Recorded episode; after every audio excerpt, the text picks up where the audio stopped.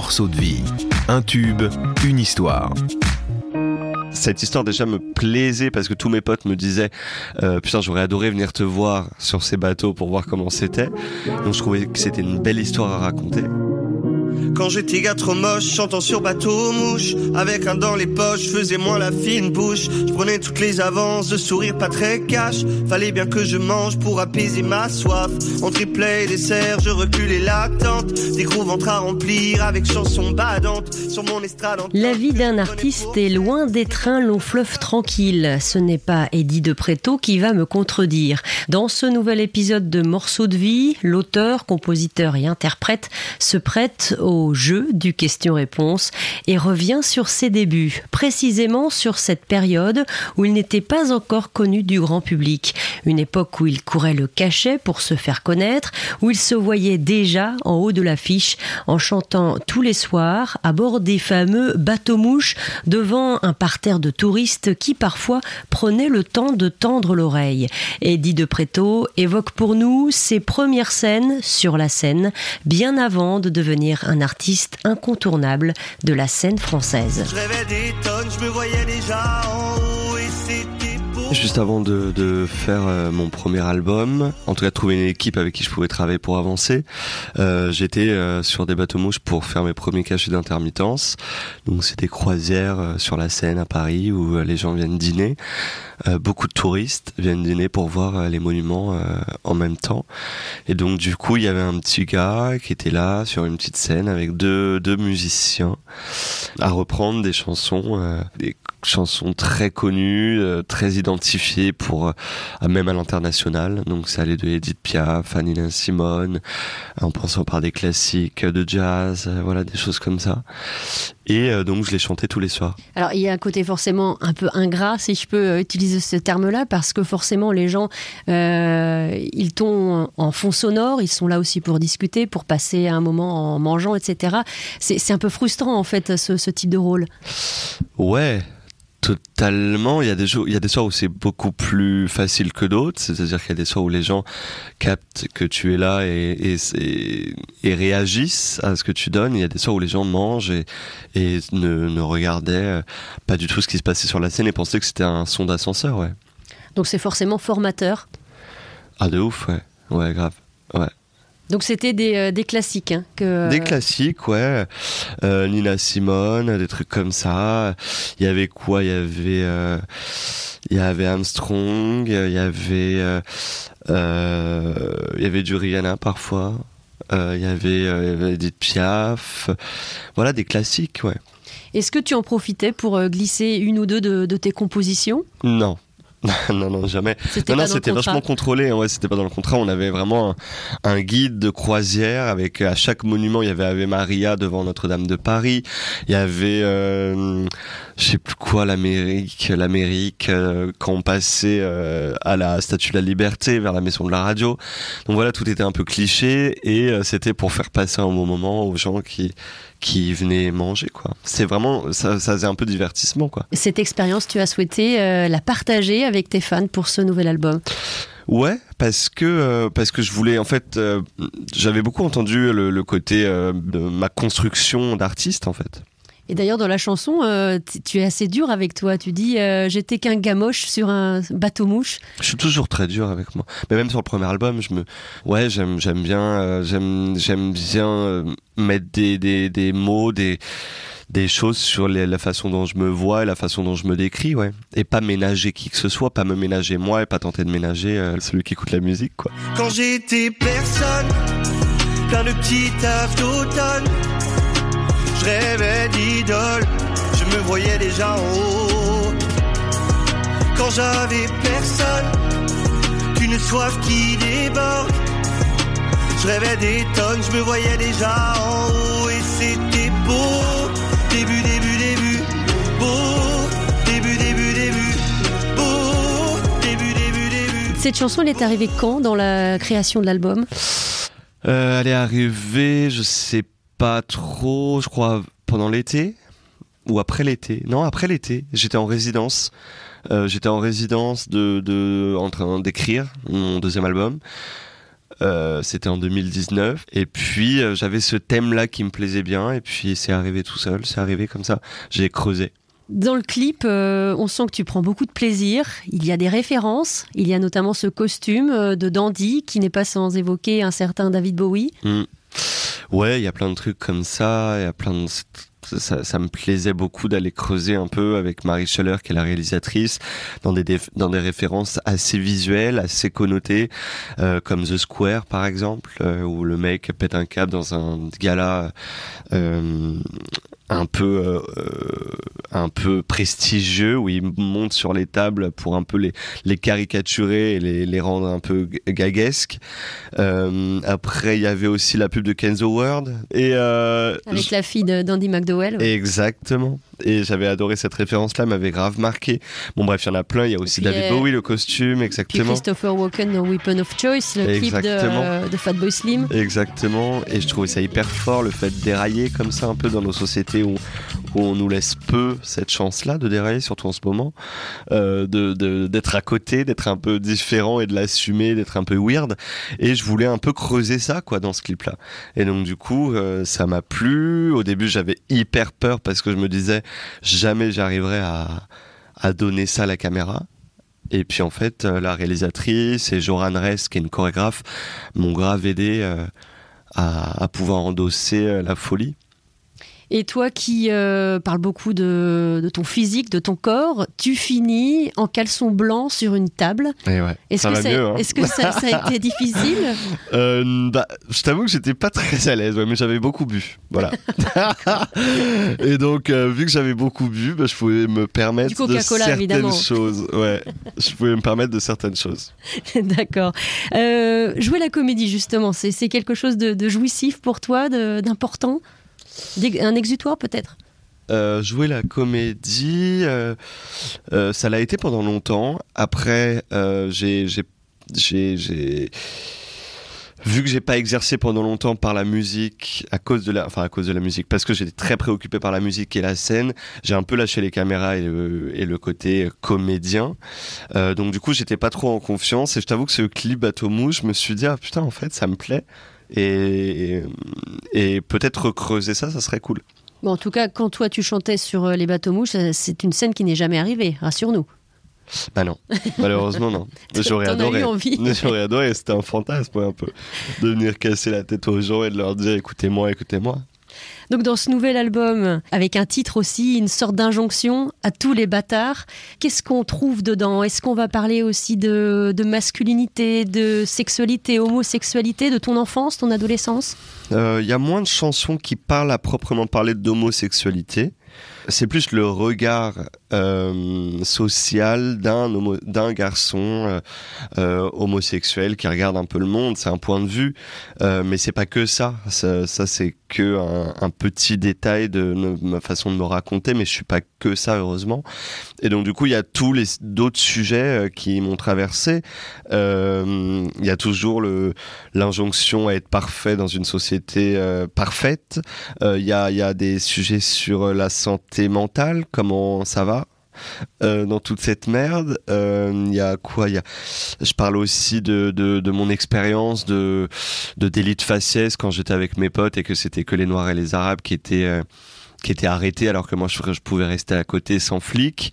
Je parle de voilà de sujets qui me traversent, qui me questionnent et qui m'ont traversé moi quand je vivais à Créteil et même maintenant qui continuent à me traverser. Jamais jugé coupable moi Jamais connu de plaquage, moi. J'ai jamais vu de haine sur mon visage blême, dit sans problème, moi. Jamais connu la gave, moi. Ni été traîné au sol, moi. Je suis passé sans heure entre tous les contrôles et les chaînes, moi. Pas eu de chant de sirène là. Hurler dans mes oreilles, moi. J'ai toujours eu la chance de pouvoir. Dans quel état d'esprit est-ce que tu te mets pour euh, écrire euh, un titre, des titres? Ça dépend. Euh, il, faut parfois longtemps, beaucoup de temps, un peu comme un papier buvard, c'est-à-dire vivre les choses, euh, les encaisser, les digérer. Et une fois que c'est assez chaud, assez bouillant, assez brûlant en moi, j'ai l'impression que ça vient un peu me, les mots viennent me dicter les idées les, et les sujets euh, que j'ai envie de traiter. Et une fois que j'ai les sujets, je creuse après à l'écriture. Et là, c'est le plus horrible à faire. C'est vraiment creuser le champ lexical de manière un peu euh, bête et directe, quoi. Je me mets sur ma feuille et puis je suis là euh, en mode, euh, bah vas-y mon coco, faut, faut bosser, quoi. L'écriture vient avant euh, la musique? Ouais, toujours moi. À tous les bizarres, oh, les étranges, oh, les bâtards. À tous les monstres, ceux qui dérangent les mises à l'écart. À tous les parias, oh, les exclus, oh, sans égard. À tous les seuls, ceux dans leur chambre, toujours dans le noir. Free. Donc à tous les bâtards, c'est- le titre de ton euh, Deuxième album. Mm. deuxième album. Tu t'adresses à, à qui précisément? Euh, ben, justement, il y avait plutôt un, un, un cri positif. Il y a une chanson qui est, euh, qui est assez importante dans, dans l'album qui s'appelle Freaks et où je dis à tous les bizarres, à tous les étranges, à tous les bâtards. Et ça part de là. Euh, c'est que en fait pendant toute euh, beaucoup de temps on m'a dit euh, t'es étrange ah t'es pas comme tout le monde ah regarde pourquoi t'es comme ça pourquoi tu t'habilles comme ça tu dois être un artiste toi tout le temps on me disait ça et à chaque fois c'était vraiment enfin quand t'es petit et même jusqu'au premier album j'avais énormément envie de rentrer dans la norme, j'avais énormément envie d'être ressemblant de tous pour être accepté, intégré au maximum, peu importe qui j'étais et comment j'étais. J'aurais tout fait pour faire comme euh, comme le, le plus grand nombre faisait pour euh, avoir des amis entre guillemets. Et donc euh, entendre euh, tout le temps ces trucs là pour moi c'était un, poids. Et en fait avec le temps, avec la maturité, avec le fait de grandir, avec aussi je pense euh, cette forme d'écoute du premier album et de succès, euh, ça m'a grave aussi donné euh, euh, euh, la force pour en fait réinverser la tendance et pouvoir dire bah là en fait euh, le bizarre, je vais creuser ça et je trouve ça tout aussi génial qu'on soit tous bizarres euh, et tous chelous et que justement on ait ces différences-là, euh, qu'elles soient euh, euh, dans nos façons d'être, nos façons de s'habiller, euh, nos cultures différentes, nos couleurs de peau, nos sexualités, nos genres, peu importe. Euh, on va accepter ça et on va tous être le chelou de quelqu'un et on va tous assumer ça et ça sera pas grave, ça sera limite une force, une réappropriation de force.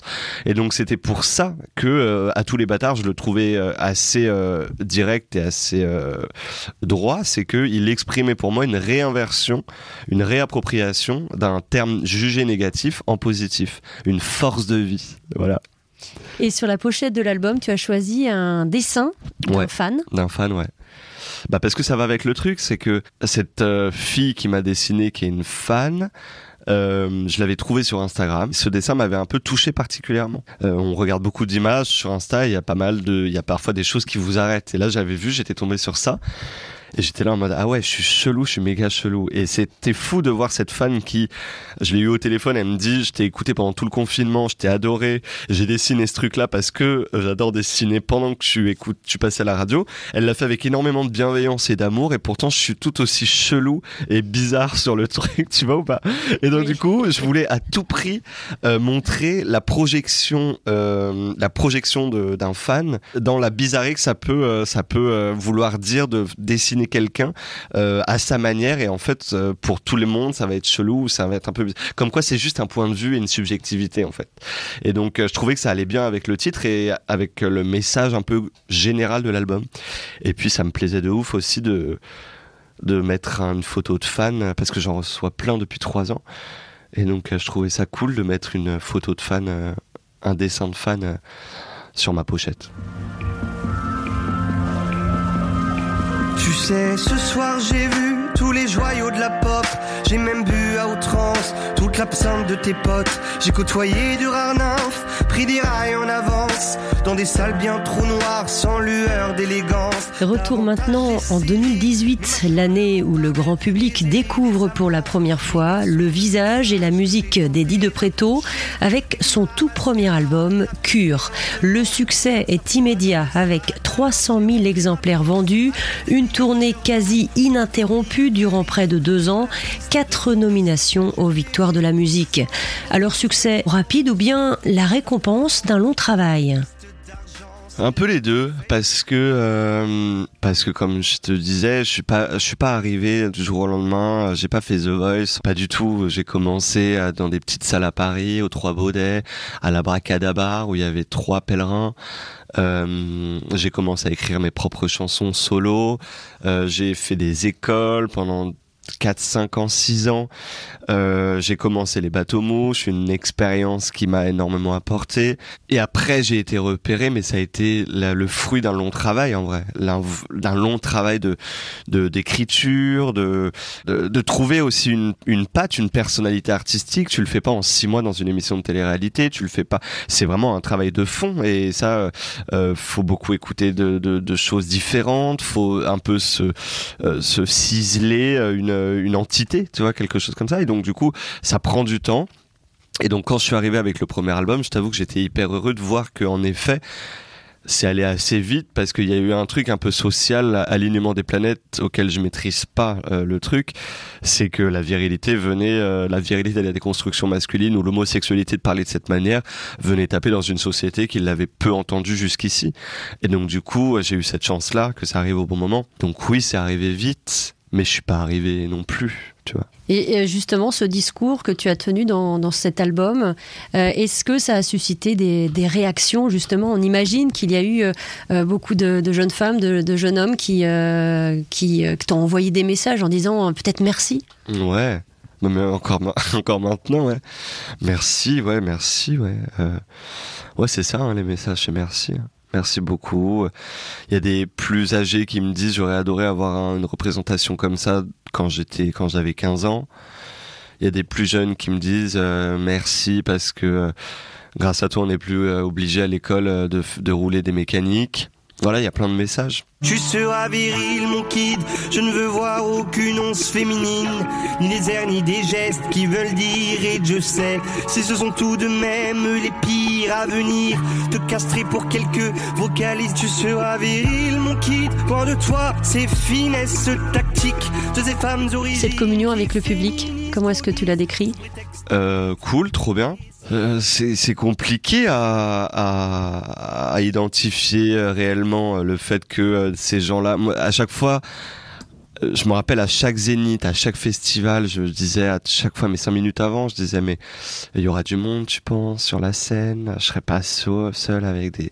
Il y a toujours un peu cette crainte, tu vois, de euh, de, de, de, de, voir est-ce que les gens sont là pour moi ou est-ce qu'ils sont pour Necfeu juste derrière ou est-ce qu'il y a toujours des trucs et, et donc t'es jamais rassuré de ça et c'est jamais un acquis. Du coup, euh, c'est c'est toujours très compliqué de de se galvaniser de, de, ce qui est en face de soi parce que tu sais pas sur quel sur quel euh, prisme pourquoi ils sont là comment ils sont là est-ce que ça va durer est-ce qu'ils t'aiment vraiment est-ce que donc toi tu t'accroches juste au fait qu'ils soient là mais tu sais pas exactement profondément pourquoi derrière est-ce que ça va durer. Enfin c'est c'est assez euh, effritable quoi. C'est assez euh, périlleux Parlons des festivals, justement. Alors, après une année blanche, il y aura des festivals cet été, mais ce sera un peu particulier. Ah là là là, là ouais, j'y vais pas, moi. Voilà. Donc pas de festival cette année? Non. Euh, parce qu'effectivement, il y aura des festivals en version réduite, mm. d'autres qui sont malheureusement annulés. Des souvenirs, euh, toi, en tête de festival? Euh, Le premier, c'était Garo Rock. Garo Rock, c'était fou, les Solidays. C'était un de mes premiers festivals. Et puis, tu te prends des claques, quoi, tu vois. C'est fou ces 40 000 personnes qui chantent tes chansons. Tu, euh, tu, euh, tu, pouvais même pas imaginer ça dans tes rêves. Tu vois, il y a un truc, genre, c'est vraiment, ça te dépasse. Et parfois, tu te fais dépasser par le public. C'est ouf, quoi. Un petit souvenir des Franco, peut-être, les vieilles charrues? Les Franco, euh, j'avais pas trop aimé les Franco pour tout te dire parce que euh, j'ai beaucoup de mal moi avec les festivals bon pour des raisons ou d'autres hein, mais où il y a c'est compliqué quand il y a une scène seulement parce que du coup je te parlais de ça Necfeu ou derrière il y a Jane Necfeu admettons ou euh, Aurel Necfeu Orelsan bah du coup il y a certaines personnes qui fans inconsidérables de Necfeu ou de Orelsan qui viennent genre euh, aux premières parties ou au truc genre très tôt et donc du coup t'as parfois 30 rangs de premier rang avec que des fans de Necfeu qui sont comme ça devant ton concert en mode bas les couilles, tu vois. Alors, ouais, voilà. Bon, il y a la... c'est difficile quand on a que le son, mais là, euh, on, a, on, a, la légende de, de, de ta et donc, pause. T'es là en mode, ok, je vais devoir y aller. ok, ok. Et là, t'es un peu genre, fou, tu vois, c'est une heure hyper dure. Et donc, il y, a y, a, y a peu de festivals où il y a qu'une scène comme ça, centrale et où il n'y a pas un, un, un va-et-vient grand, grand, grand, génial. Et donc, du coup, c'est parfois un peu compliqué, ouais. Mais, mais après, quand tu chantes en dernier, c'est cool. Les vieilles charrues, tu, tu y allais Les vieilles charrues, j'avais adoré, par contre. J'avais adoré. Mais là, il y a du, il y a du, il y a du circuit, il y a du, ça bouge, il y a pas mal de scènes. Euh, donc tu sais que les gens qui sont là, c'est pas parce qu'ils attendent la star d'après, ils sont là vraiment parce qu'ils veulent te voir et c'est du coup un échange assez cool. Euh, J'avais adoré les vieilles charrues. Alors forcément, euh, la, la, scène te manque. Hein. Je crois que c'est Ouais. ce que répètent les artistes depuis quelque temps et, et on les comprend. Ouais, de ouf. Bah ouais, ouais, ouais, ouais, ouais. Ouais, ouais, bien sûr, bien sûr. Et puis tout ce que ça vaut, euh, ça veut dire avec la scène, c'est que on l'entend souvent, mais c'est bien de remettre une couche euh, partout. C'est, il y a plein de gens derrière aussi, quoi. Il y a une tournée en préparation malgré tout parce qu'on oui, y pense. pour octobre. Ouais. On part fin octobre euh, jusqu'à début 2022. J'espère que ça passera. Tu parlais tout à l'heure justement de, de la frustration d'être parfois en première partie. Hervé euh, a pris son envol. Il a fait euh, Les Zéniths avec moi. Ouais. voilà plusieurs premières parties. C'est vrai, c'est vrai. Bah ouais, je l'aimais bien. Euh, J'aimais bien. euh, et puis il est trop gentil, Hervé, vraiment, c'est un amour. Donc, vu qu'on s'entend bien, je lui avais dit, bah viens. Et puis il était venu, tout simplement. Qu'est-ce qu'on peut te souhaiter pour la suite? Du succès, de l'amour, euh, de- du sans Covid, euh, de. voilà quoi, de, de la vie, la vie d'avant, comme on dit. Ça fait un peu réac de, de 40 ans, mais voilà. Il n'y aura jamais d'espace pour enfants dans mon planning. Tu ne verras jamais de place dans ma berline pour vie de famille. Dans la poche, pas eu de bac, ni même d'études à ne plus finir. Je n'aurai pas le bon taf, celui qui pourtant me ferait plaisir. Et un grand merci à Eddie de Préto. Le voyage s'arrête donc ici pour cet épisode. Merci de l'avoir écouté. Pour ne pas manquer le prochain numéro, avant de partir, n'oubliez pas de vous abonner. Et pour toutes vos questions et suggestions, une seule adresse podcast@alouette.fr. Prenez bien soin de vous. À très bientôt.